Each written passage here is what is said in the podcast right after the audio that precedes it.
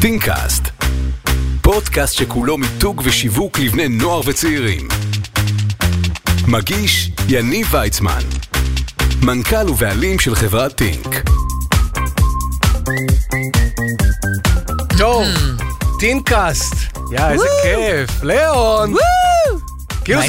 כאילו זה מצחיק, כאילו אתה, אני כל מה חושב על אורחים לטינקאסט, ואתה מכיר את זה שאנשים דווקא הכי קרובים, לפעמים אתה שוכח אותם. כן, זה ידוע. אבל אותך לא שכחתי. כאילו, אם מדברים... פשוט בוא נודה באמת, לא היה לו מישהו... נתקעתי בלי אף אחד. הוא נתקע בלי אף אחד, ואני כזה זרמתי, אז... בדיוק, אז קודם כל תודה שזרמת והגעת לפה. ואנחנו מדברים על בני נוער, ואני חושב שאתה אחד האנשים שהכי מבינים בני נוער שאני מכיר. זה נכון. קודם כל, מה אתה? אם היית צריך בכלל, כי מי ששומע אותנו עכשיו וזה, ושומע לאון שנידרובסקי, אני בטוח שכל אחד שנשאל אותו, עולה לו בועה אחרת, מי זה לאון שנידרובסקי. אז קודם כל אולי אתה הכי טוב תגיד, מי זה לאון שנידרובסקי. האמת שזו שאלה מאוד מאוד קשה, וזה קורה לי הרבה שאני מוזמן לכל מיני תוכניות בוקר או פאנלים, ואז שואלים, טוב, מה לרשום בטייטל, ואני אף פעם לא יודע מה להגיד, ואז אני כזה נורא, זה נורא תלוי התוכנית, אם באים מדבר איתי על רשת, אז אני כוכב רשת, ואם מדבר איתי על אופנה, אז אני כתב אופנה, אז אני המון המון דברים. היום? מה היית רוצה להיות? בהגדרה? בהגדרה. וואו, זה נורא נורא קשה, אני לא יודע, יש לי המון כובעים, אני מצד אחד גם, אני לא כוכב רשת, אני לא אוהב את המילה כוכב, אני יוצר תוכן ברשת, ואני חושב שגם סמנכ"ל אסטרטגיה ונוער, זה טייטל שאני אוהב. כאילו טייטל של כוכב נוער עובר אותך? אתה כוכב נוער? אני לא יודע, קודם כל זה צריך להגדיר מה זה נוער, כי נוער... מה זה נוער? לא, אני מבחינת גילאים, אתה יודע, אני לא בטוח שאני עכשיו ה-bread and butter של בני 16, 17, 18. אוקיי. אבל אני כן bread and butter של בעיקר בנות, צעירות, גילאי 8, 9, 10, 12, זה כזה המיין פוקוס שלי, גם בתכנים שאני עושה ומעביר. מעביר איפה? כאילו מי שומע אותנו אומר, יוצר תוכן, מעביר תכנים, מעביר תכנים. אוש, יופי, אני... מעביר איפה? איפה התכנים האלו בכלל עולים? אז קודם כל, בגדול התחלתי ביוטיוב, אני עושה המון המון, עשיתי המון המון יוטיוב, אני גם לא יוטיובר קלאס. התחלת בטלוויזיה, אני חושב שאנשים שומעים, כאילו, התחלת בכלל בטלוויזיה. נכון, התחלתי בחוץ האח הגדול, משם התגלגלתי להמון המון דברים, אבל האח הגדול זה כביכול כוכב ריאליטי, זה הפריצה. הבעיה היא שזה נורא תלוי קהל, כלומר, המבוגרים נורא מכירים אותי מהאח הגדול, שי שטרן, גולד סאר, דברים האלה. טלוויזיה. הילדים, הצעירים, יותר מכירים אותי נכנסים לארון לצורך העניין, שזה פורמט שהוא כולו יוטיוב, מהטיקטוק, מהטיקטוק שואו, מסדנאות, מהרצאות, מעוד המון המון דברים ש... זה באמת שני עולמות נפרדים, או שאתה מוצא לגמרי? לפעמים אתה פוגש את הילדה ואת האמא, והם כאילו, יש שם איזושהי הצלבה. יש הצלבה, וזה נורא תלוי עד כמה האמא מעורבת בחיים של הבת שלה. אני חושב שיש אמאות שהן מאוד מעורבות, ואז הן רואות את התכנים שהבנות שלהן רואות, או אפילו רואות ביחד, או לפחות יודעות. לשמחתי זה קורה המון, כלומר, סתם יש לי תוכנית שנקראת DIY, Do it yourself. עם לאון ויואב בערוץ זום, שהערוץ הוא כולו ילדים, צעירים, אז לשמחתי רוב האימהות כאילו מכירות, הן רואות ביחד או שזה כזה בעין של האימא והיא רואה ומזהה. כאילו עולות לי מלא שאלות תוך כשאנחנו מדברים, כאילו, זה מצחיק שאנחנו עושים פתאום שיחה כזאת מקצועית רצינית כזה אחד עם אחד, וכאילו, ההורים מעורבים היום? אתה אומר, יש אימהות, כאילו, כמה אחוז מהאימהות בכלל מעורבות ויודעות מה קורה? תשמע, אני יכול להגיד לך שחגגתי יום הולדת אני עושה הרבה מהולדת לילדות, וחגגנו לילדה בת 10 יום הולדת, והאימא שם פשוט כל כך התרגשה שהגעתי, והגענו, אני ויואב, והיא כאילו ידעה לצטט משפטים מהיוטיוב ומהסרטונים, אני חושב שיש, זה נורא תלוי בסוג ההורים, יש הורים שמאוד יודעים, מאוד מעורבים, אני חושב שגם בגלל שכל הזמן יש את הדבר הזה של הסכנות, הסכנה בטיקטוק, הסכנה ביוטיוב, יש המון פחד, אז ההורים נורא מרגישים צורך, כן להיות מעורבים וכן לראות מה הילדים שלהם רואים, אז הם כן לפעמים גם נשאבים לעולם התוכן הזה. הבנתי. עכשיו דרך אגב, יש הבדל בין הפלטפורמות לך כמי שמייצר תוכן, אתה רואה הבדל בין, כי אתה אומר אני ביוטיוב ואני בטיקטוק ואני בטלוויזיה, יש הבדל כאילו שאתה אומר זה לשם, באינסטגרם, סטורי, כאילו כל כך הרבה מקומות שאתה אמור היום לתפעל כיוצר תוכן. אני חושב שזה מאוד מאוד מורכב, כי גם כשאני בא נגיד לצלם תוכנית טלוויזיה, ואני רוצה נגיד, מה שנקרא, להוציא את הבשורה החוצה שצילמתי עונה חדשה, או שיצאה עונה חדשה, אז אני לכל מקום יש לי אסטרטגיה טיפה שונה. כלומר, אם זה לטיקטוק, אז אולי אני אצלם טיפה סרטונים שהם נורא הכי בייסיק, מאחורי הקלעים, צחוקים, הומור של... מה שנקרא שגר ושכח כזה. תמונה באינסטגרם, אם זה בפיד, זה חייב להיות מאוד כזה מדויק ויפה, ועם פילטרים, כנראה גם סטורי. כן בודקים, כן מסתכלים על איזה פלטפורמה זה עולה. כאילו... יש הבדלים בתוכן. יש הבדלים לגמרי. מה אתה הכי אוהב? איזה פלטפורמה אני הכי אוהב? זה נורא תקופתי. אני יודע שבסגר הייתי all in טיקטוק. שזה גם התקופה בקורונה ש... הביא לפריצה נורא משמעותית. לגמרי, זה היה מטורף, אנשים העלו לפעמים 5-6 תכנים ביום, וזה היה... שעמום? לא, אני חושב שהבינו שכולם שם, הנוער הבין שכולם שם, וזה הזמן. הזמן למה? לפתח את עצמם, לפתח פלטפורמת תוכן, לפתח עוקבים, לעלות ברמה, אתה יודע, היום עדיין כולם רוצים להיות כוכבי רשת, אתה יודע. היום שאני באה לילדה בת 12, אז הדבר היחיד ששואלת אותי, הדבר הראשון זה כמה עוקבים. כמה עוקבים יש לך בטיקטוק? כמה עוקבים יש לך, כלומר עדיין נורא חשוב להם, ואגב, לפעמים הם גם מתלהבות מ-2,000 עוקבים, כלומר מבחינתם 2,000 עוקבים, סתם ילדה כשאני שואל נגיד את הילדות, כמה עוקבים יש לכם, או לכמה יש הכי הרבה בכיתה, אז אתה יודע... הן יודעות? כן, הן יודעות, הן יודעות והן מעורבות, ואז הן באות לילדה, והילדה אחת אומרת, יש לי 2,000 עוקבים, וכולם כאילו וואו, 2,000 עוקבים מבחינתם זה וואו, לגיל הזה. דרך אגב, כשהן רוצות להיות... מה הן רוצות להיות בעצם? הן אומרות כוכבות רשת? רופאות, דיילות, לא סתם. לא, כשהן אומרות כוכבות רשת, מה הן רוצות להיות? הן רוצות להיות מפורסמות, הן רוצות להיות, לעשות מזה כסף, הן רוצות שיאהבו אותה, מה אומר, כשבסוף ילדה בת 12 אומרת, אני רוצה, קודם כל, היא משתמש במונח כוכבת רשת? או אני רוצה להיות מפורסמת, אני רוצה להיות טלנט? אני חושב שזה, אני חושב שכן, אני חושב שאולי לפני שנה זה היה טיפה יותר מובהק, כי היוטיוב היה נורא נורא בפיק שלו, ואז כל אחת נורא, אני זוכר את התקופה הזאת כתקופה שכולם רצו על סדנאות טיקטוק, ואיך לעשות טיקטוק, ואיך לצלם, ואיזה מכשיר צריך, והיה נורא נורא, זה היה נורא כזה buzzworthy הדבר הזה. היום זה מאוד הטיקטוק, זה הסדנאות, רואים את זה נורא בביקוש של סדנאות.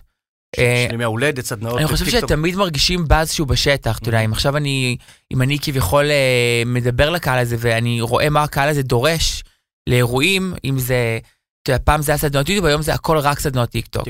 רק טיקטוק, איך עושים טיקטוק, איך עושים טיקטוק נכון, איך עושים טיקטוק טוב, איך מצלמים, איך עושים זוויות. זה נורא מעניין אותם. כי הן רוצות להיות... הן רוצות להיות כוכבות טיקטוק, הן רוצות להיות צ'ארלי, הן רוצות להיות אדיסון. שזה כוכבות טיקטוק בחול, הן בכלל לא מדברות על שמות בארץ. אתה יודע, הן נורא רוצות להגיע להמון המון עוקבים, ו... מישהו פה נפל. זה עוד לא היה לנו. מישהו נפל. כן, יש פה מישהו שנפל ככה בהפתעה. באמצע שיפה. כן, החלום זה להיות כוכבת טיקטוק, חלום. אני חושב שהבסיס של זה פשוט לזכות באהבה. אהבה? אני חושב שכן, אני חושב שזה גיל נורא כזה מבלבל, הם חוות המון חרם, הם חוות המון למי יש יותר טוב, למי יותר חזקה, למי יש יותר מותגים, הם עדיין מאוד בדבר הזה. אני חושב שאם פעם זה היה מי בא לבית ספר עם נייק או אדידס או איזה סמארטפון היא באה, זה עדיין קיים, אבל היום זה גם בשילוב של כמה עוקבים יש לך. אז כאילו מי שומע אותנו עכשיו המבוגרים, אני מניח, ושומע שאתה אמרת, הם מחפשות אהבה, ואז פירטת מה זה אהבה, כאילו, בטח זז כזה, מה, זה ככה, זאת, זה אהבה בשבילה? אתה יודע, לצערי היום, זה המצב, אני אפילו לא אקטלג את זה כצער, אבל זה המצב כרגע, כמובן שזה כנראה משתנה עם הגיל, ככל שגם, אתה יודע, מתבגרים ומבינים... מה זה אהבה?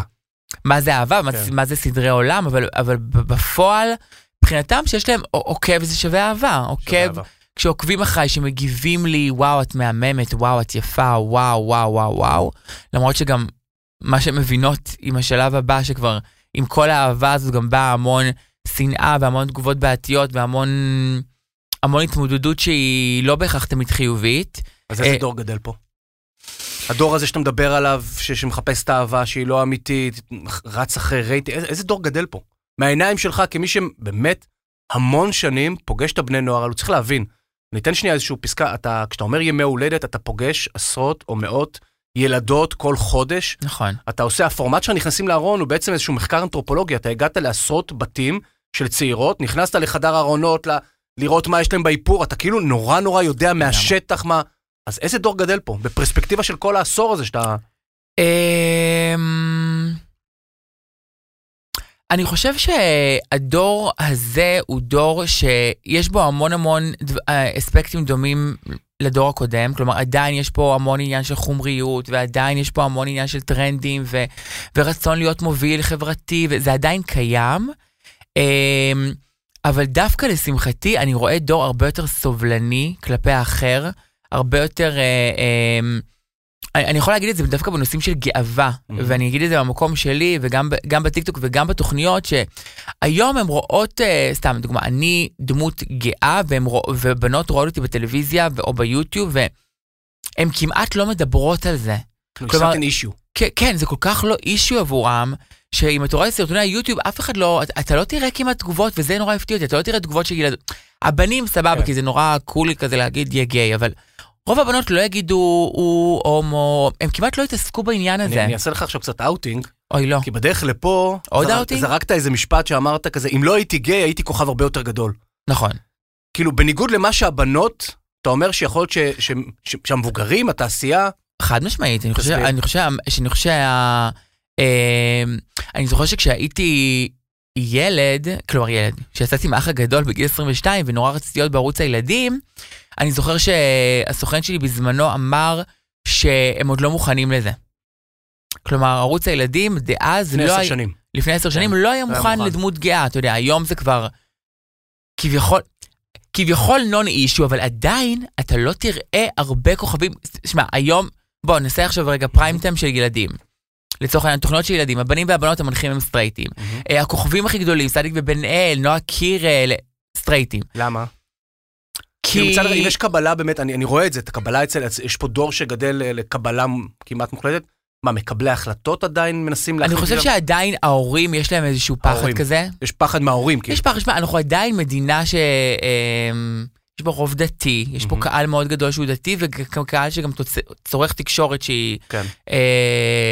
וקהל שהוא גם לא מקבל עד הסוף. וכן, ההורים הם חלק מאוד מרכזי משוואה. יכול להיות שאם תשאל את הילדים, זה יהיה אחרת לגמרי. בדיוק. וזה מה שמדהים בעיניי, כי הרבה פעמים הילד הרבה יותר מתקדם מהמבוגר, או מהתעשייה, ובעצם משנה מלמטה ובקצב שלו. לגמרי, ואתה גם תראה שהיום בטיקטוק יש המון המון נושאים חברתיים, המון המון המון המון תכנים שמגיעים ל-4U, מגיעים לעמוד הראשי, זה המון תכנים שקשורים לדברים חברתיים, אם זה חרם, ואם זה גאווה, ואם זה נושאים בסגנון הזה, אתה יודע.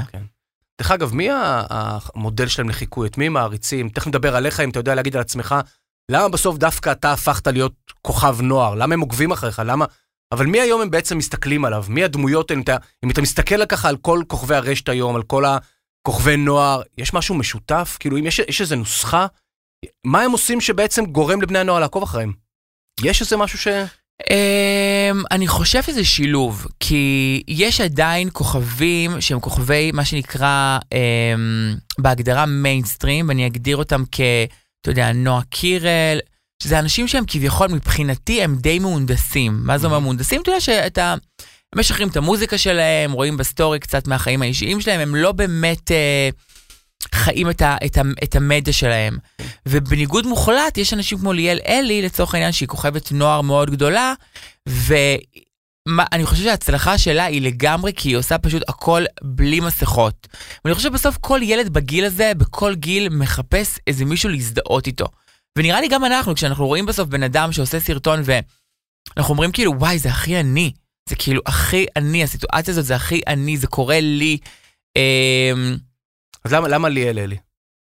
אני מסתכל עכשיו היום על הסרטונים החמים ביוטיוב, ואני רואה את כל היוטיוברים, למה הם? מה גרם להם בסוף להזיז בני נוער? מה גרם להם בסוף להצליח להניע בני נוער, לעשות להם לייק, לצפות בהם? אני אגיד לך את האמת, אני חושב שזה קודם כל הרבה עבודה קשה, לא להתייאש. כי המון יוטיוברים, אתה יודע, יש הרבה כשמעלים סרטון, מתייאשים, בורחים. אני חושב שהיוטיוברים חזקים באמת, זה יוטיוברים שכל הזמן עם האצבע על הדופק, גם בעיקר הם לומדים את השטח, יודעים מה הנושאים שכרגע הכי מעניינים בני נוער, יודעים לייצר תוכן עבור זה. אתה יודע, מבחינתי זה אנשים שממש מבינים את השטח, הם מבינים כל הזמן איך... כל הזמן טרנדים? כל הזמן לזהות, כל הזמן אצבע על הדופק, כל הזמן לעשות סרטון שהוא רלוונטי. אם אתה לא תהיה רלוונטי, זה פשוט תיעלם. אם אתה לא תדע מה בני נוער כרגע צורכים. לצורך העניין, גיימרים. הם יודעים כרגע בדיוק מה המשחק הכי חם, על מה לעשות סרטון, איך לייצר תוכן מגניב. כל הזמן הם עובדים בזה. אוקיי, כשאני מסתכל באמת על כוכבים, סתם, אני מסתכל באמת על הרשימה עכשיו, אתה יודע, רז ספני ובנזיני ומשפחת ספיר, אני באמת, זה מרתק אותי להבין למה הם, אתה יודע, למה בסוף הדבר הזה... אני חושב שזה שילוב של מיליון דברים, זה שילוב של סטאר קואליטי, כמובן כמו כל כוכב, זה כמו של למה גל גדות, ולא 1,000 שחקנות אחרות, למה נועה קירל ולא 1,000 זמרות אחרות. כאילו פה אני לא כך מוצא סטאר קואליטי, אתה יודע, בסוף אתה רואה יוטיוברים, אתה יודע, אתה אומר, כן, אולי אני טועה, אתה יודע, יש להם סטאר קואליטי, יכול להיות שסטאר קואליטי שמוגדר אחרת. אני חושב שכן, אני חושב שמיכאל ספיר, קודם כל, יש לו סטאר קואליטי, הוא בן אדם שאתה יודע, אתה רואה אותו מול המצלמה, אתה רואה איך הוא מסתכל, אתה רואה, הוא מבין את המדיום, הוא מבין איך לדבר על הקהל שלו, הוא מבין איך לפנות, והוא גם באמת, הוא שוחה ביוטיוב, הוא מבין מה עובד, הוא מבין את הפלטפורמה. הוא מבין איך להניע אותם לפעולה, הוא מבין את הפלטפורמה, הוא מבין את התוכן. זה באמת הבנה של הפלטפורמה שבה אתה נמצא, אגב, גם טיקטוק. בסוף האנשים שהכי מצליחים שם זה אנשים שלומדים את האלגוריתם, שלומדים כל הזמן, שלומדים איזה תוכן עובד, מסתכלים גם בחול, הם קוראים את המפה, הם לא סתם עושים, אתה יודע, בסוף, אתה יודע, זה לא באמת כאילו בהפתעה. אתה יודע, אז יכול להיות שסרטון אחד שלך יגיע לפריו וזה באמת תהיה הפתעה. כן. אבל אז אתה צריך ללמוד את המטריה, אתה צריך ללמוד איך לעשות את זה נכון. כן. כלומר, אתה אומר, זה לא רק הקריזמה, זה לא רק הסטאר שהוא חשוב, סטאר קואליטי, אבל בסוף להבין את הפלטפורמה. כן, וזה גם נכון לכולם, אתה יודע, גם בסוף, אתה יודע, מקבלים one chance, אתה יודע, מקבלים את ה-one chance הזה, אתה יודע, אז מקבלים את נועה קירל קיבלה את הפלטפורמה להיות ככה, אבל בסוף צריך לעבוד בזה, צריך לייצר תוכן, צריך לייצר לעיתים, צריך לייצר, לצורך העניין, סרטונים חמים, אתה יודע, צריך לייצר את הדברים האלה. למה אתה? למה אתה היום? אתה יודע, באמת אני רואה, הכמות עוקבים שלך, אתה יודע, טיקטוק שלך. כי רציתי, סתם. לא, יכול להיות שזו תשובה נהדרת, אתה יודע. למה אני? כאילו, למה יש לך בטיקטוק 100,000, זה כמות מטורפת, 100,000 אנשים שעוקבים אחריך בטיקטוק? אני חושב שקודם כל, אני בהוויה של ילד, כאילו, בבסיס שלי, אני כזה פיטר פן, אני לא חווה את עצמי כבן אדם ב-34,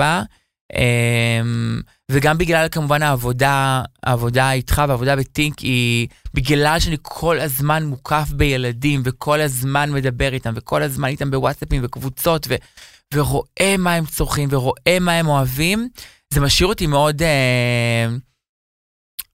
מאוד סביב הדבר הזה, ואני, אתה יודע, אני מרגיש הרבה פעמים ילד, באי לעשות סליים, באי לעשות דברים שכאילו...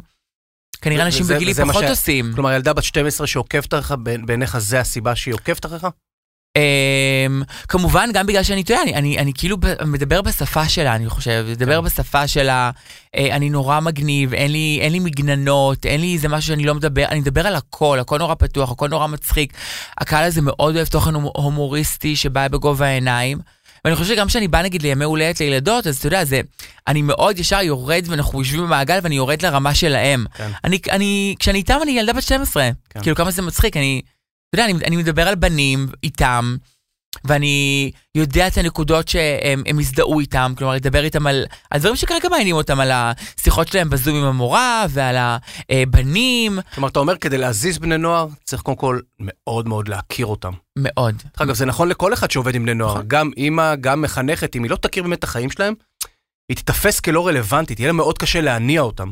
אתה אומר, בסוף, יש ידע שנצבר אצל כוכבי הרשת, שאם שאר האנשים שעובדים עם בני נוער היו מקבלים אותו, היה להם הרבה יותר קל להניע אותם. גם, ואני חושב שגם לפעמים, גם כשאתה יודע דברים, אתה צריך לדעת איך להגיד את זה סתם. אני זוכר שהיו כל פעם אני נתפס על מילים שהיו רלוונטיים לקהילה סתם, נגיד נודר, או לא משנה איזה מילה, ואני פשוט משלב את זה בשפה שלי, אבל בצורה אותנטית, לא כאילו, כמו מבוגר אחרי. כן. אחד הטייטלים שלך זה, לא ציינת אותם דרך אגב, זה סקאוטר. כלומר, אני חושב שהיום אם נסתכל על שורת כוכבי הנוער הגדולים בישראל, ואני גיליתי אותם, חברים. אני חושב ש-80% מהם אתה גילית. נכון. זה מאוד עצוב, כי אין לי אחוזים במסחר שלהם, אבל כן. זה כבר דרך ההתנהלות שלך. אבל בסוף כוכבים כמו קים אור אזולאי, ושירי לבי, ורז ספני. וואו, סיפורים שיש לי עליהם, זה... אז קודם כל, יש באמת... זה בכלל מקצוע סקאוטינג, אתה יכול להסתכל עכשיו על צעירה בת 14, על צעיר בן 16, ולדעת אם יש לו את היכולות להיות כוכב? חד משמעית. אני חושב שכשאני רואה, קודם כל רעב רואים בעיניים, אני זוכר שכשאני... זה הדבר הראשון שאתה רואה? כן, אני חושב שכשראיתי את קים אור אזולאי, או את נועה קירל. או את נועה קירל, שככה באה, לא, אז נועה קירל זה פחות רעב, כי הייתה ילדה נורא ביישנית שהיא באה. נכון. אבל פשוט אנחנו... גילוי נאות, אנחנו היינו בפגישה שאבא שלה בא... נכון, להראות לנו את הקליפ הראשון. בדיוק, שרצה שאנחנו כאילו נתחיל לעבוד איתה, ובכלל לא היינו סוכנות. אני זוכר שקראת לי והייתי בהלם. כן. נועה, זה פשוט היה, כאילו, אתה יודע, זה סיפור כזה שהוא... יש הכל כזה, אתה יודע. באמת, אבל אצל נועה קיבלנו מוצר מוגמר, זאת אומרת, הראו לנו קליפ, הראו לנו שיר ראשון שזה מדברים. גם מאוד ידע מה היא רוצה. וזה היה מאוד ממוקד, וכאילו, הנה, ידענו, זה כאילו, חברים, מוצר, כאילו, זה לא... אבל ראית את זה ואמרת, נועה קירל תהיה כוכבת? כן. זה קצת מזכיר את עצמי בגיל 16, אני זוכר שהייתי, פחות אפילו, גיל 14, שהייתי בטלוויזיה וראיתי את בריטני ספירס, ואני זוכר שזה היה כזה בטלוויזיה World Premiere, כאילו, הפעם הראשונה שראו את Hit Me Baby One More Time, וישר התקשרתי לחברה שלי, ואמרתי, תקשיבו, בריטני ספירס זה הדבר הבא. ואיפה היא היום? דרך אגב, תמיד היה לך את הרצון לגלות ומה? כן, כן, כן, כן, זה תמיד היה לי, תמיד נורא רציתי לדעת מה הטרנד הבא, מה הדבר הבא, תמיד יש לי איזה משהו כזה, יש לי פומו כזה, בילט אין בגנים, שאני חייב לדעת מה הדבר הבא, מה לפני כולם, לדעת הכל לפני כולם. אני, אם נגיד אתה בא אליי ואתה אומר לי משהו, ליאון, אתה מכיר את זאת, ישר יש לי חרדה. אוי ואבוי אם אתה לא מכיר. יש לי חרדה. יש לנו מה שנקרא מסיבות צפייה, שאתה מראה לנו את כל הקליפים החדשים, נורא חשוב לך שנראה את כל הקליפים החדשים שיצאו. אני חושב שזה נורא חשוב להכיר, במיוחד בתחום שלנו, להכיר את הדבר, להכיר את הפלטפורמה, להכיר את החידושים, את כל הדברים שקורים. אני אחזור רגע לקים אור אזולאי. בכלל, תספר לנו על עוד דוגמאות כאלו. קים אור אזולאי, אני זוכר שאנה זק ליהקתי אותה, עשינו קמפיין לאיזה קמפיין ללופים, איזה כזה דבר שמסלסטס, ילדה בת 13 חמודה. וסטפן שהיה רקדנץ, שהיה טינקר, אני קורא לו טינקר, היה רקדן אצלנו כזה שהיה רוקד. נסביר שנייה מה זה טינקרים, הרבה בני נוער שהגיעו לקמפיינים של טינק, או לקבוצות חשיבה שעשינו, הם ביניהם לבין עצמם קראו לעצמם טינקרים. נכון. ממש הייתה קהילה, עד היום דרך אגב, שמגיעים אליי לראיונות, אני לפעמים רואה בקורות חיים שהם היו טינקרים, שזה קטע, כאילו הם, בשבילם זה היה נורא משמעותי. אתה יודע, גם להיות חלק מחשיבה... גאוות יחידה כזאת של להרגיש יחיד. המותגים הכי גדולים מתייעצים איתי, אני משתתף בקמפיינים, כלומר זה היה משמעותי. אז, שמע, אלין כהן, שהקמנו את ערוץ יוטיוב, וקים אור אזולאי, וסטפן, ועוד, ואנה, ועוד הרבה אחרים, ראו שם איזה משהו שהוא כנראה שונה. מה זה? ואגב, יש אנשים שפספסנו, כאילו, אני זוכר את נבו עמרני, לדוגמה, שהיה טינקר המון שנים, ומעולם לא חשבתי שפתאום הוא יהפוך את כוכב רשת. והוא נהיה. אז כלומר, יש המון דברים שזה מה שנקרא, יש את הבייגה למעל הראש, כמו אנה שהקטויה, גם זה בנות שבסוף הן נורא יפות ונורא מרשימות. ואולי זה כל העניין. אולי בסוף נורא קל, מי שומע אותי אומר, טוב, מה החוכמה? אמרתם פה שמות של בנות, נורא מהממות, נורא יפות, זה לא חוכמה. אני יכול להראות לך גם דוגמה שירי לבי, דוגמה לבחורה שגיליתי לפני, מגיל 16, ראיתי ילדה עם סרטונים נורא מצחיקים בפייסבוק, שתבין. בפייסבוק זה היה שהייתה נראה לי לפי דעתי ממש לפני גיוס, הוא היה גיל 17 או אפילו לפני 15.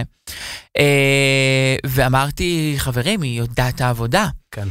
מצחיקה, יודעת לערוך, יודעת לייצר תוכן מדהים, לא היה אז משהו שהוא דומה לה, אתה מבין? לא היה הרבה קומיקאיות שאז התעסקו ברשת, והרגשתי שיש פה משהו שהוא שונה ויכול לעבוד. כן. אז יש איזה נוסחה? כאילו אם אתה עכשיו מי שומע אותנו בכלל, כאילו... זה כמו שמחפשים את הנוסחה לאיך להגיע לפוריו. אין נוסחה, יניב, די כבר עם הנוסחה הזאת, אין. אנחנו כל הזמן מחפשים נוסחה, זה כמו שתגיד נוסחה ללחמים של יוטיוב. קיימת נוסחה, אני חושב באמת ובתמים... מי שמקשיב לנו מתגבשת פה נוסחה, אתה יודע. אני חושב שיש פה משהו שהכנסת, שהאמת שאני לא לקחתי אותו מספיק ברצינות, את כל הלמידה וההבנה של הפלטפורמה. החבר'ה האלו, הם מג'נגלים שם, הם כאילו באמת יודעים איך צריך להיות הטאבנייל, ומתי לעלות הסרטון, כלומר, יש שם ממש הם יכולים לכתוב ספר על הדבר הזה. ואני יכול להגיד לך, אבל באותה נשימה שיש גם אנשים שיודעים, ועושים את זה שנים, ולא מגיעים ל100,000 עוקבים. אז זה איזשהו שילוב של המון מזל, המון סטאר קואליטי, ובעיקר, באמת, כמו שאמרנו מקודם, עבודה קשה ולמידה, וגרף למידה של, אתה יודע, לראות למה סרטון לא עבד, למה הוא לא עבד, איך עושים סרטון הבא שהוא יותר טוב. לך יש מודלים? לך יש את הדמויות האלו שאתה מסתכל עליהן ואומר... זה מעוררות קנאה? כן. לא, ואל תגיד לי שוב גל גדות. קים קרדשיאן, סתם. נספר לכולם שאתה נורא מקנה בגל גדות, כאילו קנאה אמיתית. כן, אני נורא מקנה... אני חושב שבסוף הקנאה שלי באנשים... לא מעניין אותי דווקא, היום כבר פחות מעניין אותי הכמות באז, יותר מעניין אותי איך הופכים את הדבר הזה לביזנס. כלומר, אתה יודע, לצורך העניין, אלין כהן ידעה למנף את הדבר, את ההצלחה ברשת למוצר, קיילי ג'נר לצורך העניין. דניאל עמית לצורך העניין, שהיא בלוגרית... שזה מה שבעיניך מור השראה. כן, מור השראה זה להפוך את זה לעסק. זה שאתה מקבל מלא צפיות, זה חמור, סבבה, קמפיין פה, קמפיין שם, קמפיין... סבבה, זה מהמם, אפשר להרוויח המון המון כסף. אבל בסוף, זה שידעת לנצל אור שפיץ, לדוגמה, אנשים שיודעים למנף את הפלטפורמה, את הכוח שיש להם ברשת, לביזנס, לכסף, לקהל שעוקב לכם בשקיקה, ובסוף מגיע גם לחנות וגם עומד בתור שעתיים כדי לקחת את המוצר, זה הסוד, זה הכוח.